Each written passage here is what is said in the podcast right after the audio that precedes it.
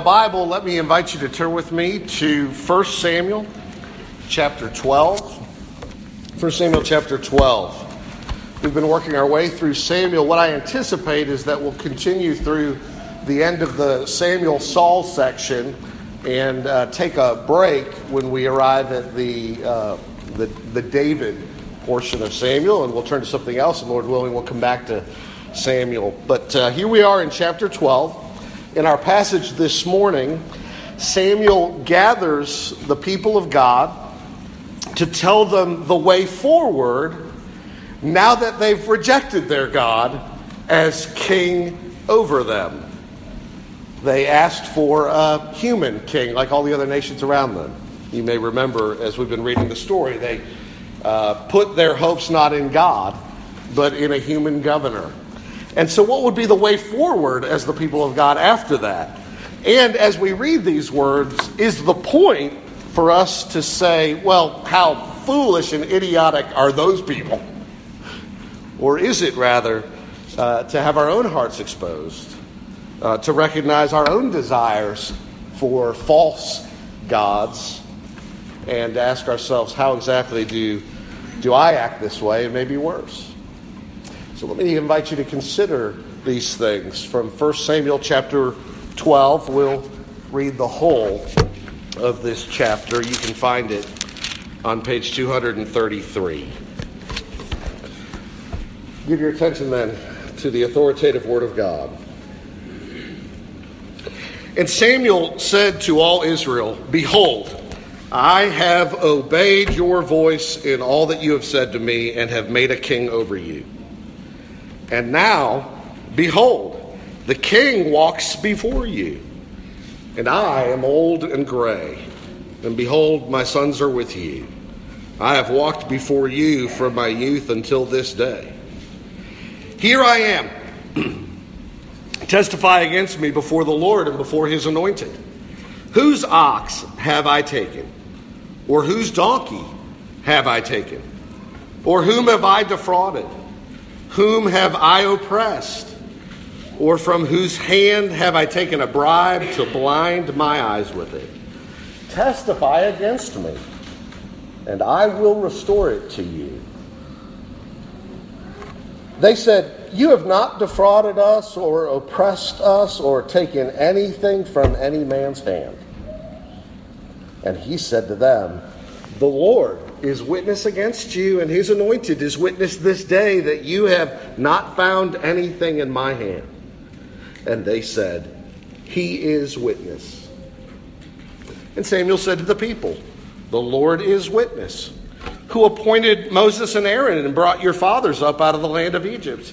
Now, therefore, stand still that I may plead with you before the Lord concerning all the righteous deeds of the Lord that he performed for you and for your fathers. When Jacob went into Egypt and the Egyptians oppressed them, then your fathers cried out to the Lord. And the Lord sent Moses and Aaron, who brought your fathers out of Egypt and made them dwell in this place. But they forgot the Lord their God. And he sold them into the hand of Sisera commander of the army of Hazor, and into the hand of the Philistines, and into the hand of the king of Moab. And they fought against them.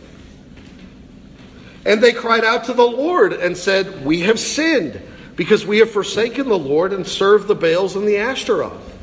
But now deliver us out of the hand of our enemies, that we may serve you. And the Lord sent Jerubbaal and Barak and Jephthah and Samuel and delivered you out of the hand of your enemies on every side. And you lived in safety. And when you saw that Nahash, the king of the Ammonites, came against you, you said to me, No, but a king shall reign over us. When the Lord your God was your king.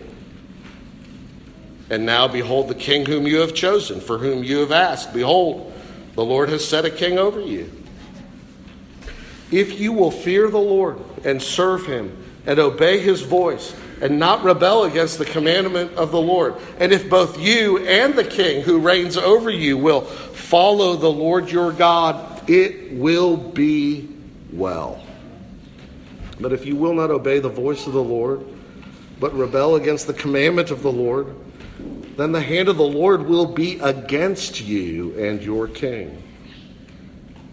Now, therefore, stand still and see this great thing that the Lord will do before your eyes. Is not wheat harvest today? I will call upon the Lord, and he that he may send thunder and rain.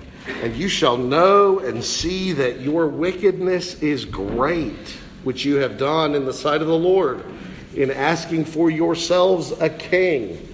So Samuel called upon the Lord, and the Lord sent thunder and rain that day, and all the people greatly feared the Lord and Samuel. And all the people said to Samuel, Pray for your servants to the Lord your God, that we may not die. For we have added to all our sins this evil to ask for ourselves a king. And Samuel said to the people, Do not be afraid. You have done all this evil, yet do not turn aside from following the Lord, but serve the Lord with all your heart. And do not turn aside after empty things that cannot profit or deliver, for they are empty.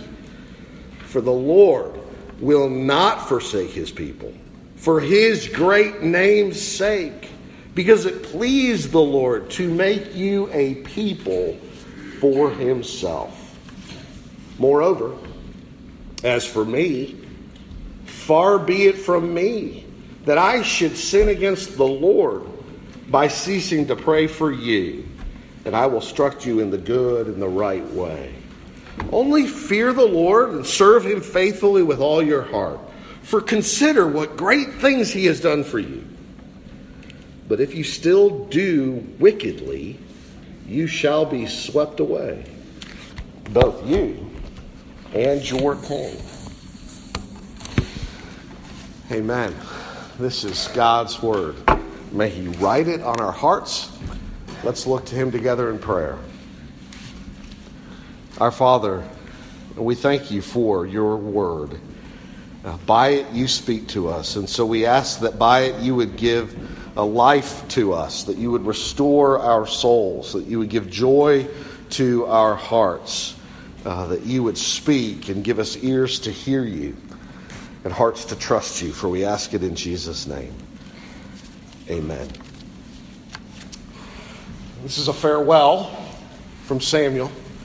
Farewells are fascinating things. I watched uh, the farewell speech of General Douglas MacArthur on uh, YouTube. You can actually see it from 1951.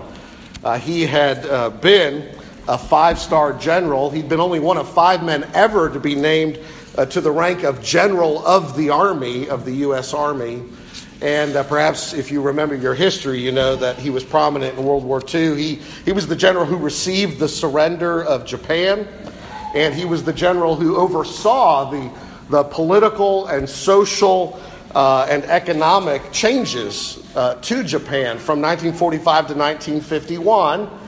And then he also served as the, the head of the United Nations Command in the Korean War until President Truman relieved him of duty in 1951. He fired him, brought him back. So MacArthur came home after 52 years of military service, and he came home as a hero.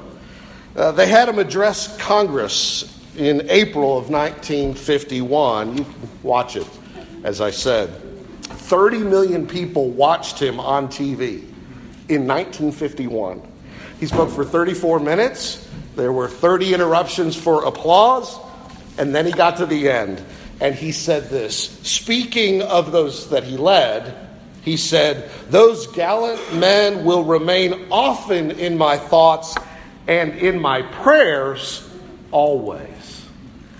And then, speaking of himself, he alluded to the line in the ballad about old soldiers never die, they just fade away and he talked about how he was fading away. And then, in a quiet voice, he said, Goodbye. It's a, quite a performance. It had a profound effect on people, captivated the nation. Not unlike, I think, Samuel's farewell here would have captivated the people. This is uh, uh, his, his final handing over of the reins, so to speak. He wasn't a king, but he was the chief judge. He governed, he ruled, he um, helped uh, protect. And, and now they've got a king. He's handing that over to Saul. So, verses 1 and 2, Samuel said to all Israel, Behold, I have obeyed your voice and all that you have said to me, and, you have, and I have made a king over you. And now, behold, the king walks before you, and I'm old and gray. Uh, behold, my sons are with you. I've walked before you from my youth until this day. So There's a kind of retirement ceremony for him, too. I'm, I'm old, I'm gray. I guess my time is up here now. Uh, Saul's the man. And so uh, he passes on the reins. It's also a kind of covenant renewal ceremony, not just a retirement for Samuel from this aspect of his public life. But, but if you remember, at the end of chapter 11, the Lord had won a great victory for them against Nahash. And, and then the, Samuel called for a renewal of the covenant with God, a renewal of the kingship or the kingdom. And what did he do? He brought them to Gilgal and he assembled them there. And, and this, actually, chapter 12, is, is what's going on at Gilgal as the covenant with God is renewed. Uh, and, and so, what you have here in this chapter is kind of the substance of covenant renewal for a people who have strayed from the Lord. What does Samuel say to them, and what does he say to us? Let me highlight three things from the passage. In verses 1 through 12, he says, You need to own up to your idolatry. And then in verses 13 through 18, he says, Fear the Lord. And then finally, at verses 19 to the end, go forward in his grace. Now, I want you to see these things from the passage. In verses 3 through 12, the first thing I want you to see is Samuel says you need to own up to your hidden idolatry. What's going on here in these verses? The, the opening words here, beginning of verse 3 and following, are um, feisty. Uh, they kind of have an edge. And there's a lot of courtroom language here. He uses languages like, like witness, uh, testify against. Uh, he's, he's talking about accusations of wrongdoing. And, and so basically, what he does is verses uh, 1 to 5, he, or 3 to 5, he steps forward and he says, I want you to put me on trial publicly as I leave the ministry here of, ju- of being your judge. Prosecute me, if you will. And then actually, at verse 6, he turns and he says, now I'm going to prosecute you. Uh, notice uh, what he invites here as he puts himself on trial. Verse 3 Here I am, testify against me before the Lord and his anointed, before the Lord and the king. Uh, whose oxen have I taken? Whose donkey have I taken? Who have I defrauded? Who have I oppressed? From whose hand have I taken a bribe to blind my eyes? Testify against me, and I will restore it. I don't want to leave this place with any unfinished business, any ill will. He knew that people tend to distrust authority. And he says, as he's leaving his authoritative position, you can air my dirty laundry. If you've got the dirt on me, now's your opportunity. And verse 4, they say, You have not defrauded or oppressed us or taken anything from any man's hand. And so he said to them, The Lord is a witness between us. The Lord is a witness against you. Don't come back at me 20 years from now. Right? And, uh, and, and so then he turns it on them.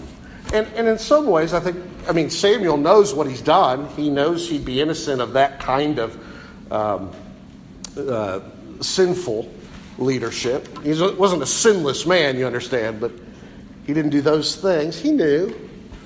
There's a sense in which he was offering that, that he might turn it back on them, and so he does. At verse 6 and following, I'm going to accuse you, he says to them. And he brings out Exhibit A. Exhibit A, Moses and the Exodus. Uh, look at verse 8. When Jacob went into Egypt and the Egyptians oppressed them, your fathers cried out to the Lord, and the Lord sent Moses and Aaron, who brought your fathers out of Egypt and made them dwell in this place. Your forefathers were cruelly enslaved, he says, but they cried to the Lord, and the Lord delivered them. Yet, verse 9, here's his indictment of the people. But they forgot the Lord their God. So what happened? End of verse 9. The Lord sold them into the hand of Sisera, and into the commander of the army of Hazor, and into the hand of the Philistines, and into the hand of the king of Moab. We forget the Lord, Samuel is saying. We turn away from the Lord, Samuel is saying. And the Lord does what? Well, what's the history? He gives us over to what we want until we learn what we want is bad for us. You don't want the Lord. You want to forget the Lord. You want to go a different direction. It's going to be painful. I'll let you go that route until you call to me, and I will rescue you when you do. This is a way in which God disciplines his children. This is one way in which he still disciplines his children. Be careful what you want. And so they forget the Lord and they forsake the Lord, but he doesn't forget them or forsake them. He faithfully disciplines them, and his ear is attentive to their cry for help and for mercy. So, what happens? Exhibit B, he brings out the days of the judges. Verse 10 they cried out to the Lord and said, We've sinned because we've forsaken the Lord and we've served the Baals and the Ashtoreths. But now deliver us, they say, out of the hand of our enemies, that we may serve you, they say to the Lord. So again they cry out. Again he saves them. How does he save them? He sends them heroes, verse 11. The Lord sent you, Jerubbaal. Now, that's Gideon, and if you just look at the Gideon story, it's clear he has this, these various names and he sent you Bedan. The ESV has gone ahead and translated it Barak, though the Hebrew says Bedan. There's some confusion about who this guy is because he actually doesn't appear in the narrative stories. But then, of course, the lists of judges aren't necessarily exhaustive. But because Barak follows Gideon, some think that this is actually just him. I don't know. Then uh, the Lord sent you Jephthah, and he sent Samuel. So Samuel's talking, he sent me and delivered you, again, out of the hand of your enemies on every side, and you lived in safety. Samuel's point is in the immortal words of my friend Scott Davis I know you are Jews and you don't eat bacon, but the Lord has saved your bacon time and again. He showed up for you again and again.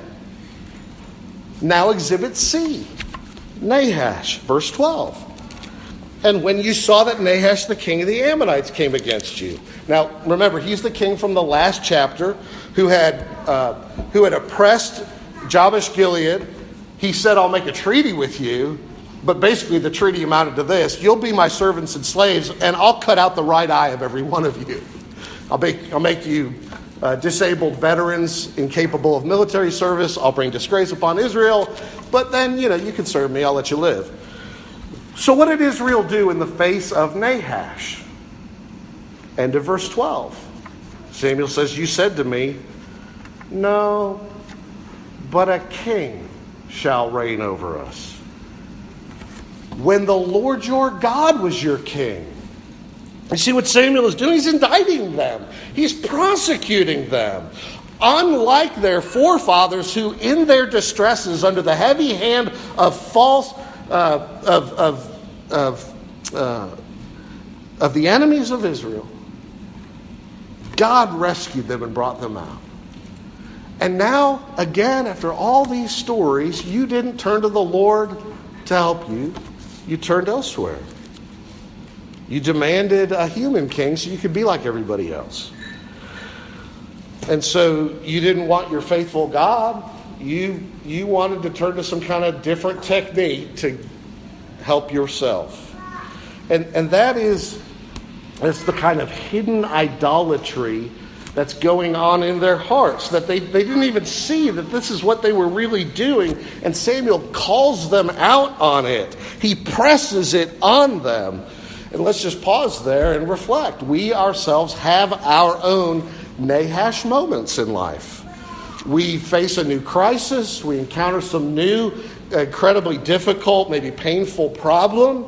something uh, we don't know what to do with. And sometimes what do we do? We, we go to our box of workable solutions. We go to our, our toolkit for how do I help myself out of this predicament? We look out for ourselves without ever crying out to the Lord, Help me. Lord, rescue me. Lord, I need you. Come to my aid. There's a New Testament example of this in Mark chapter 6 with the disciples when Jesus has just in Mark chapter 6 fed the 5,000. You remember that with the five loaves of bread and two small fish, he multiplied it all so that everybody could have lunch. And right after that story, uh, Jesus goes up on the mountain. The disciples go down to the sea and they get in a boat. And there's a massive windstorm that comes up and it's pushing them back. And they're struggling and they're distressed. And Jesus comes down off the mountain and he walks on the sea. And he walks right by them and then he gets into the boat with them. Now, now this has a backstory. Who in the Bible does the Bible say treads upon the sea? God. God walks on the water. And so Jesus here uh, gets into their boat. So, what did the early believers get from that? They got that Jesus is on the mountain, and Jesus is on the sea, and Jesus is where his distressed people need him to be. He comes to the aid of his people. They are, at the end of that story, utterly astounded, astonished. I mean, I suppose, as we would have been, who walks on water. It says they were utterly astonished, for they did not understand about the loaves. They didn't get the point of the feeding of the 5,000.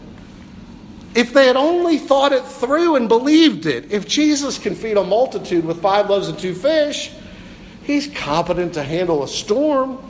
He's competent. But like them, we get into our Nahash moments, situations, and we forget that Jesus can take care of us. That Jesus is interested in the well being of his people. And so we run to other helpers, we look to other solutions, we lean on our own wisdom. And in so doing, maybe what we're saying in our heart is Lord, I don't want you to be my king you aren't doing the job as it needs doing. And when we say that, we're saying, I need someone else. I need something else. I at least need to look after myself. And that is the idolatry of the human heart. We try to take care of ourselves when we should go to the Lord to take care of us. And we are as guilty as the Israelites of that. That's the first thing I want you to see. Now, the second is notice what Samuel does here. He calls them, verses 13 to 18, to tremble before a jealous God. He says, The Lord gave you what you asked for. Here's the king. He set the king over you. That was his, the Lord's chastisement to them. This isn't going to end up being a, a good king for them. But even then, of course, the Lord empowered the king he gave them the Spirit of God rushed upon that king, if you remember the story from last week. The Spirit rushed upon him, and so Saul rescued the people from the hand of Nahash. So even the king that the people wanted against their true king, the true king helped that king rescue the people. So God remains God. He still looks out for his people. And now he sets before them a choice, verses 14 and 15. Here's the choice. Verse 14 If you will fear the Lord and serve him, and obey his voice and not rebel against the commandment of the Lord, and if both you and the king who reigns over you will follow the Lord your God, it will be well.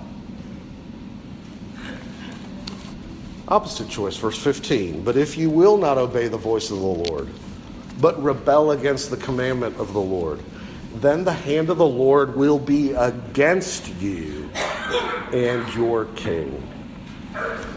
This is, in Old Testament language, very basic covenant stuff. It's just the reassertion of covenant language uh, for the people of God before God. Are you for me, Lord, or against me? And the Lord says, Are you for me or against me? Are you one who wants me? Or do you not want me? Do you aspire to live under my rule? Or do you aspire, aspire to throw me off? And so the alternatives given to them are clear. Verse 14 live faithfully under the Lord's word. Or verse 15 suffer justly under the Lord's hand, as Ralph Davis puts it. And, and to put an exclamation point on this choice before them, he gives them a supernatural sign. He gives them this sign about the wheat harvest and rain. And, in one way, it's maybe Samuel saying to them, Now look, I'm not a senile old man. And I'm not just making this stuff up because I'm crotchety and mad. Right? Let me tell you what's going to happen. Today's the wheat harvest, verse 17. I'll call upon the Lord, he'll send thunder and rain, and you will know and see that your wickedness is great, which you have done in the sight of the Lord in asking for yourselves a king. So understand the sign. This is the wheat harvest. This is May, June in Palestine. It doesn't rain ordinarily from April to October. It doesn't rain at all. If you even look today, the weather folks say, How much rain will they get in Jerusalem? Nil. Nada. Zero for the next few months. So it's the wheat harvest. And you want to you want to harvest it when it's dry, he's going to send rain and destroy their wheat crop. At the prayer of Samuel, and it will clearly be the Lord's doing. This would be like here in Arkansas if somebody, a prophet, came and said, The Lord's so serious about you following him and not turning your back on him. He just wants to show you he's real. It's, we're going to have six inches of snow on July 4th. We would all say, No, we're not. And when it happened, we would have to reflect who's in charge of the universe, who's the king I ought to obey. He doesn't want them uh, to have any shadow of doubt. And so, verse 18 Samuel called upon the Lord. The Lord sent thunder and rain that day, and all the people did what? They greatly feared the Lord and Samuel. And that fear was appropriate. It was the right way to respond to the Lord's destruction of their wheat harvest, and more than that, it was the right way to respond to the Lord against whom they had rebelled, who was displeased with their rebellion. Why is God doing it that way? I think because married love is jealous love. A lover is rightly jealous for the love of their beloved. A wife rightly desires that her husband's eyes and affections be for her and not for the girl next door and not for the airbrushed porn star. Likewise, a husband who loves his wife rightly is jealous for his wife's respect and attention. The Lord in the scripture is the husband of his people. And he is rightly angry when his bride doesn't trust him, but goes looking for another lover. I am your husband, the Lord says to his people. Show me respect, show me loyalty, show me love. I have loved you. Look at the great things I've done for you. And so he wants them to tremble before this jealous God, Samuel does.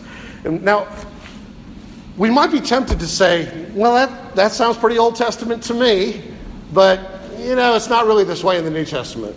Except that, Luke chapter 12, Jesus said, Do not fear those who kill the body, and after that have nothing more they can do.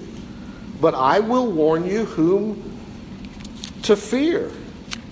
Fear him who, after he has killed the body, has authority to cast into hell.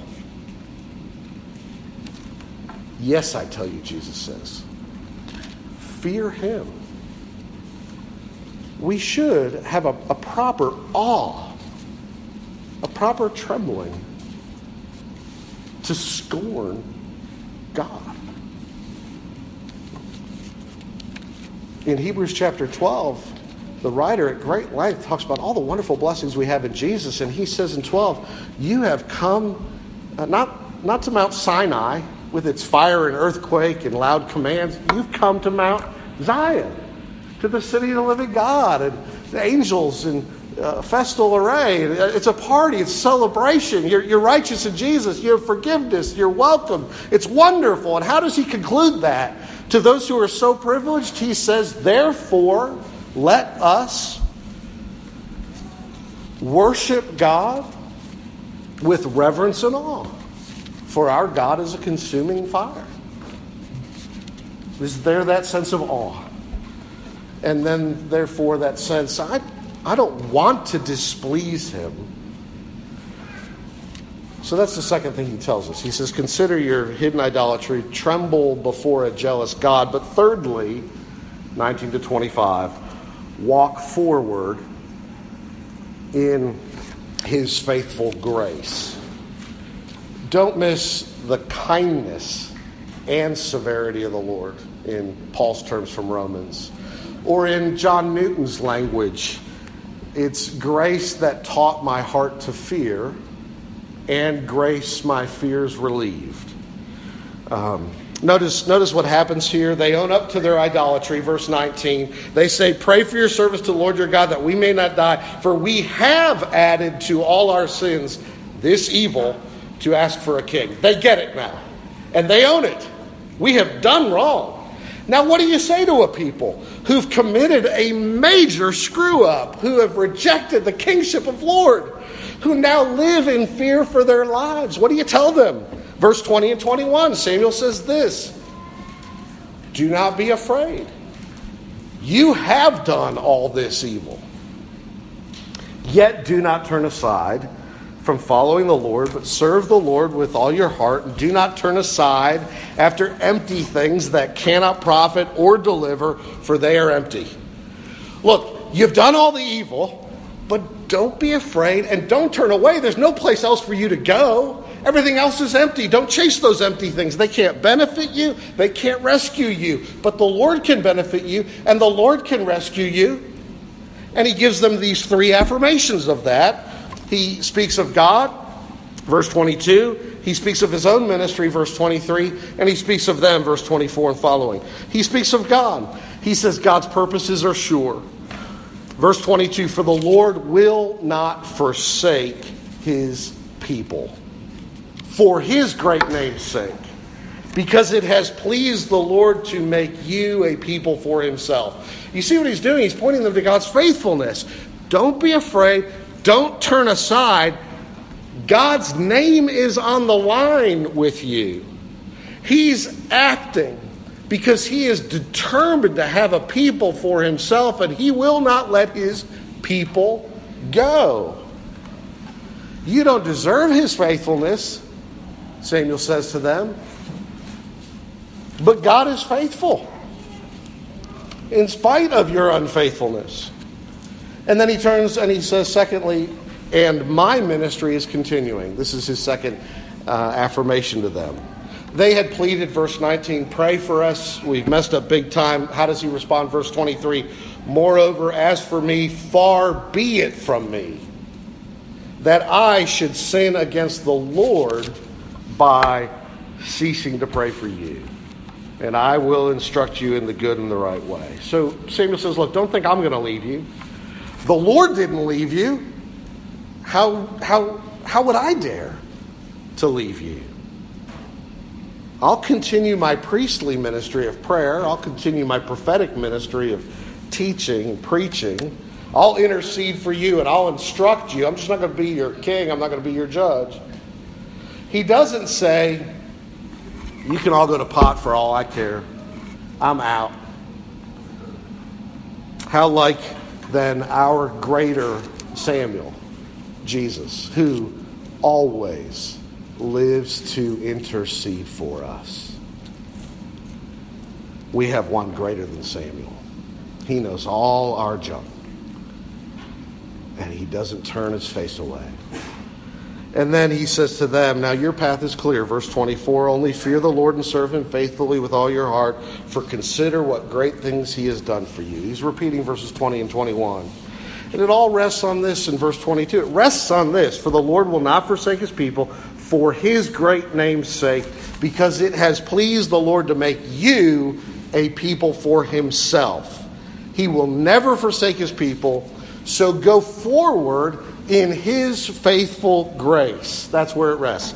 Uh, William Still, Ralph Davis tells the story of William Still. If you know that name, he's got a, a wonderful little pastoral book on um, letters from a pastor. He was a, a pastor in the Church of Scotland.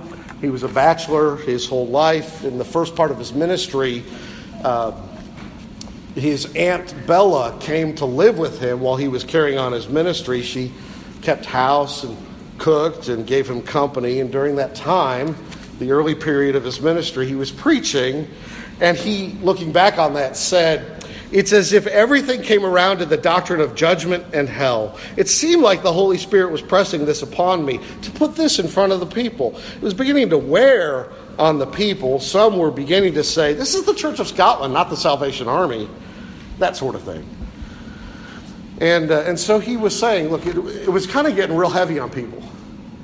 Uh, it was like he was dragging their noses across concrete or something. And they just couldn't take it much anymore. And during that time, he says, uh, My aunt and I were having lunch together on Lord's Day, and over lunch, she said to me, You know, I'm sitting there with them in the pew and taking it all. I feel for them. Oh, Willie, she says, is there no love in the gospel? And he said, That shook me. But I had to say, I, I can do nothing but what the Lord has laid on my heart. Well, as Aunt said, if it goes on, there will soon be no one there but you and me. And Willie said to her, And will you desert me then? And his aunt said with conviction, I committed myself to you in the Lord's work here, and I will never forsake you. There's a sense in which Ralph Davis goes on to make this point, I think, brilliantly. You could take those words of Willie Still's aunt and put them in the Lord's mouth. It's as if he's saying, I've committed myself to you. You as my people. And I will never forsake you. So what do you do? You go on. You don't go back. You don't have to go back and wallow in the guilt of some terrible sin that you've committed. These people threw off God as their king. They installed and crowned Saul as their king. He doesn't say you need to strip the crown off Saul's head and go make it right. Clean up your own mess. Actually, no. There are big mistakes we make, conscious rebellions perhaps. They may cast a shadow of our whole over our whole life. They may they may cause us great consternation. There may be consequences associated with the big hairy sins we've committed in the past. The one thing we can't do is clean up our own mess. We can't make atonement for our own sin. Jesus makes atonement for our sin. You don't have to go back. Go forward with the Jesus who atones for you. You can go on because the true King has come. Jesus has come. And he was cursed for you, for your covenant breaking. And he was faithful to God for your covenant obligations. And He has made you a people for God, for God's own possession. He will never condemn you for your guilt. He will not turn His face away from you in shame. He holds on to you and never lets you go for His own name's sake. So walk forward with Him. Starting here in faithful grace with the God who exposes you, the God who frightens you, and the God who holds you fast. Let's pray. Father in heaven, thank you that you are slow to anger and abounding in steadfast love and faithfulness. And far as the east is from the west, so far you remove our transgressions from us. Thank you that you're a savior to your people. You are also a king to your people. Grant that we would live under your lordship even as we enjoy your saving mercy. Help us. We're prone to wander and go astray. In Jesus' name we pray. Amen. Amen. Let's stand and sing.